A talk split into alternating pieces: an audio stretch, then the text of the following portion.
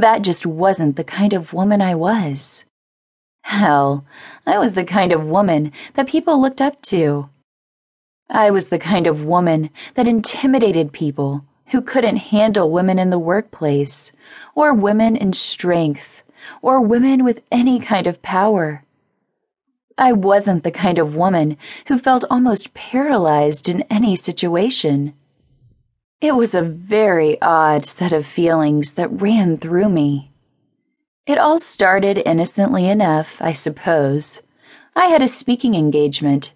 As a serial entrepreneur, I had founded, created, and sold a great many companies.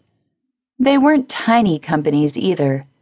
Oh, I didn't create multi billion dollar corporations. Although several of the corporations I'd founded after being sold had reached the multi million dollar mark.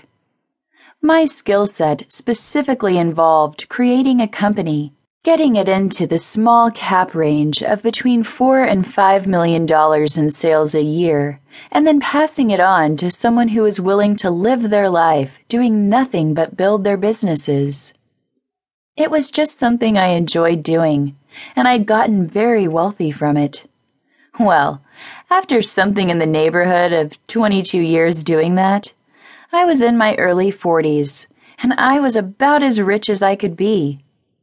It was only typical that certain people would find that justification for bringing me to an engagement to speak.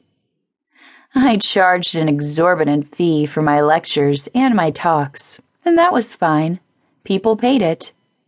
When I went to Clarksville College, a girls' college, to speak inspirationally for girls to take control of their lives, their finances, and their own prospects, I'd never expected that the end result would be me in a hotel room with seven girls naked, desperately wanting me.